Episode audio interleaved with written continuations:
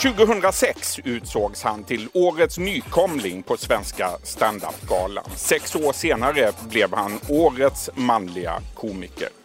Sen dess har vi sett honom i Parlamentet och i På spåret bland annat. Och han har intervjuat politiker i podcasten Synfält framåt. Nu är han tillbaka med en ny säsong av satirprogrammet Svenska nyheter. Varmt välkommen hit Kristoffer Appelqvist. Tack så hemskt mycket.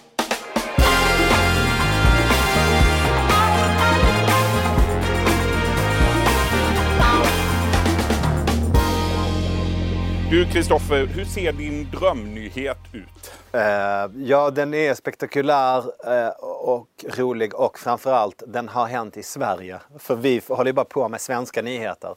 Och ibland så tänker man oh my god, vad synd att vi inte får prata om det här liksom. Donald Trump hade kunnat ha en given plats i ditt program. Ja, det hade han ju kunnat såklart. Mm. Eh, men det är svenska nyheter som gäller. Du, när du fick det här jobbet för ett år sedan, då sa du att det var det roligaste jobbet du kunde tänka dig. Mm. På vilket sätt? Det är blandningen mellan trams, alltså att man faktiskt lång, stora delar av dagen bara försöker hitta på grejer som får så många som möjligt skratta så högt som möjligt.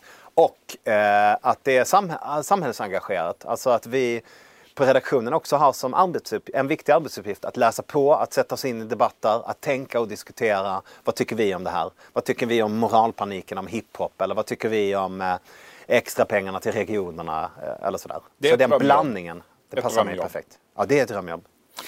Varför är det viktigt då med politisk satir? Det får andra svara på. Jag vet bara att det är jävligt roligt eh, att göra. Eh, det är klart, sat politisk satir är ju som eh, om, om, om, eh, vi som håller på med det, vi är ju, en del av oss är ståuppkomiker och det som förenar oss är att vi håller på med så här, tell it like it is humor. Att man faktiskt säger hur någonting är. Så man är ju den där eh, ventilen helt enkelt. Ibland när satiren funkar bra så kanske man är den där ventilen som säger jag fattar att ni inte kan säga det men så här är det. Och så känner man igen sig i det och så skrattar man åt det. Vad är bra politisk satir och vad är dålig? Um, oj, oj, oj, oj. Uh, alltså, jag tror att när politisk satir är, är, är bra så säger, de, så säger den så här är det. Det finns ett element av tell it like it is. Att man att man faktiskt trotsar sociala regler eller politisk korrekthet eller så och säger vad man ser eh, på ett roligt sätt. Då, då är det bra. Och när det är dåligt så drar det mer åt annan humor. Annan humor är inte så här är det. Utan annan humor är ofta what if. Alltså om jag var en enbent eh, grosshandlare och vi gjorde en sketch. Hur skulle, på vilket sätt skulle det bli kul? Och det är väldigt lätt att hamna där. Det är väldigt lätt att hamna i att göra sig rolig över hur folk ser ut eller vilken dialekt de pratar eller så. Och för all del, det kan man också göra. Men kärnan måste ändå vara att man pratar om själva politiken, inte om politikerna. Om själva eh, konfliktlinjerna i politiken. Att man skojar eh, på bollen. Att man håller sig mm. på bollen. Det, det kännetecknar god Hur satir. elak får man vara mot en politiker? Eh, ja, man, det, ja, men är det inte de gamla vanliga reglerna? Att man ska hålla sig till saken och inte personen. Sen får jag väl skoja Sko, ja, men så länge man tänker att den här människan inte känner sig mobbad så ska det väl vara okej. Okay. De det är samma regler som överallt. Mycket. De får tåla ganska mycket. När din företrädare Jesper Röndahl hösten 2018 drev med Kina och med kineser, då anmäldes programmet till Granskningsnämnden 1066 gånger. Ja. Det friades, men ja. då undrar man ju, är din ambition att slå hans rekord? Nej, jag, har, jag är helt ointresserad av det där faktiskt. Eh, jag är ointresserad också av eh, vilka ämnen som gör folk upprörda eller sådär. Och jag tror att det är rätt svårt att förutse också. Kinas ambassadör, han har ju gjort det nästan till en sport att kritisera journalister och programledare och tv-program. Vad tänker du om det? Uh, att jag är Kinas vän, jag vill er väl. Jag är inte som den smutsiga hunden Jesper Rönndahl som spottade på, på, er. Jag kommer aldrig vara taskig mot Kina. Men snälla, gör det lätt för oss också och börja respektera mänskliga rättigheter och släpp ut Gui Minhai. Uh, Bra där. Så, så då mm. har vi varsin halva. Jag lovar att vara snäll, ni släpper Gui Minhai. Strålande. Ja. Du, vad får du för reaktioner då på programmet ifrån publiken?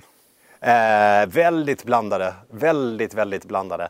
Alltså ganska typiskt. I förra avsnittet så gjorde vi eh, eh ett, eh, så pratade vi om eh, sjukhusockupationen i Sollefteå. Och eh, samtidigt i mejlkorgen så kom det två mejl. Och det ena var från en människa som strejkar i Sollefteå. Som skrev Tack så hemskt mycket för att du eh, liksom, tog upp, eh, berättade om vad vi håller på med här uppe. Det känns bra att någon ser oss. Eh, I det andra mejlet så stod det från och med nu tänker jag aldrig mer titta på Svenska nyheter. Så som ni gjorde ner de modiga sjukhusockupanterna i Sollefteå. Det, det strider mot alla mina värderingar. Jag tänker aldrig mer titta. Hon bara, ja, okej. Okay. Och så där är det. Känns det, det som att du har lyckats då? Det känns som... känns som att all kommunikation sker på mottagarens villkor. Och eftersom vi har nästan en miljon mottagare varje vecka så är det ju lite olika hur det landar. Och jag kan inte göra så jävla mycket åt det. Nej, såklart. Inför valet 2014 då startade du och Tobias Wahlqvist podden Synfält framåt där ni intervjuade politiker som kandiderade. Varför gjorde ni det? För att vi tyckte att eh, de intervjuerna som vi fick höra med de här politikerna handlade bara om det politiska spelet och aldrig om politikens innehåll, aldrig om ideologi eller riktiga värderingar. Så vi ville prata mer om det. Och det är ju samma i Svenska nyheter. Vi vill ju prata om vad betyder det här beslutet för människorna i landet. Vad handlar det om egentligen? Varför gör, varför gör man det här? Det politiska spelet eh, finns det så många andra som grottar ner sig så det försöker vi lämna därhän. Under Almedalsveckan eh, så valde ni att göra en ganska kontroversiell intervju. Ni träffade partiledaren för nazistiska svenskarnas parti. Ja. Ett parti som är nedlagt idag.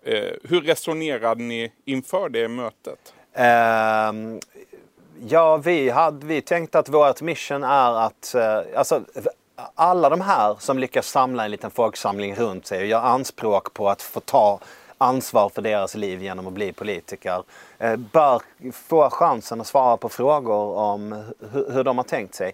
Eh, partiledaren för det där nazistiska partiet eh, berättade ju i vår intervju att eh, han var uppvuxen på en ö som var ett militärt område. Så det var alltså förbjudet för utlänningar att vistas på den här ön. Det, det var hans uppväxtmiljö. Jag säger inte att det är det som gör att han vill att det ska vara eh, att hela Sverige ska vara som hans lilla, hans lilla militära områdes ö. Men jag tyckte att det var någonting som kom fram i den i, i, intervjun. Precis som att det finns politiker som vill att hela Sverige ska vara som Sölvesborg var på 80-talet. Det kanske också mm. finns, samma svar finns att hitta där. Du har pluggat statsvetenskap, sociologi och rättsvetenskap vid Karlstad universitet. Hur, hur såg dina drömmar ut när du hade lyckats ta dig in på universitetet? Jag, jag, jag gick till syon, eller vad det hette, på universitetet, studievägledaren och sa jag vill bli chef över kost och städenheten i min hemkommun. Det här var i Värmland. eh, hur och det var inte jag? ett skämt? Nej, det var inte ett skämt. Hur gör jag? Uh, och hon sa, ja vad har du gått för gymnasiet? Jag har inte gått gymnasiet. Nej men då får du gå komvux, då ska du pricka i de här kurserna på komvux. Sen kommer du tillbaka. Så gjorde jag det. Och sen så började jag plocka ihop vad jag tänkte skulle bli en pool mag. så att jag skulle kunna bli enhetschef på kommunen där hemma. Um, för att jag var missnöjd med vad de gjorde nämligen. Jag hade barn i skolan och jag var inte nöjd med, med skolmaten. Vad var det som irriterade dig? Det var bara kräm och sött skit. Så jag var en sån här jobbig förälder som satt och viftade med utskrivna papper. Du vet från Livsmedelsverkets hemsida. Jag var en fruktansvärt jobbig. En riktigt jobbig förälder i skolan. Så är det. Jag är en jobbig förälder. Och så var du ganska dålig i grundskolan själv. Eller ja, åtminstone på gymnasiet. Precis. Uh, nej, jag, var det jag... att hoppa av i nian? Ja, jag gick, man, man, får ju inte riktigt göra det. Så jag gick någonting som heter anpassad studiegång. Som är att man jobbar i en cykelaffär tre dagar i veckan. Och sen går man i sån här obs-klass två dagar i veckan med andra problembarn. Vad var det som var jobbigt med skolan? Ja, jag vet faktiskt inte. Jag passade bara inte in. Jag kan inte sitta still, jag kan inte vara tyst. Jag, kan inte, jag ifrågasatte allt och uh, jag skötte mina egna, min egen planering helt och hållet. För 23 år sedan då föddes din dotter Cecilia, sen kom sonen Erik ett par år senare och så för två år sedan då blev du pappa för tredje gången. Mm. Hur är det att vara småbarnspappa igen efter så många år? Eh, det är lika roligt. Eh, och jobbigt. Ja, vi sover ju inte svinmycket, det gör vi inte.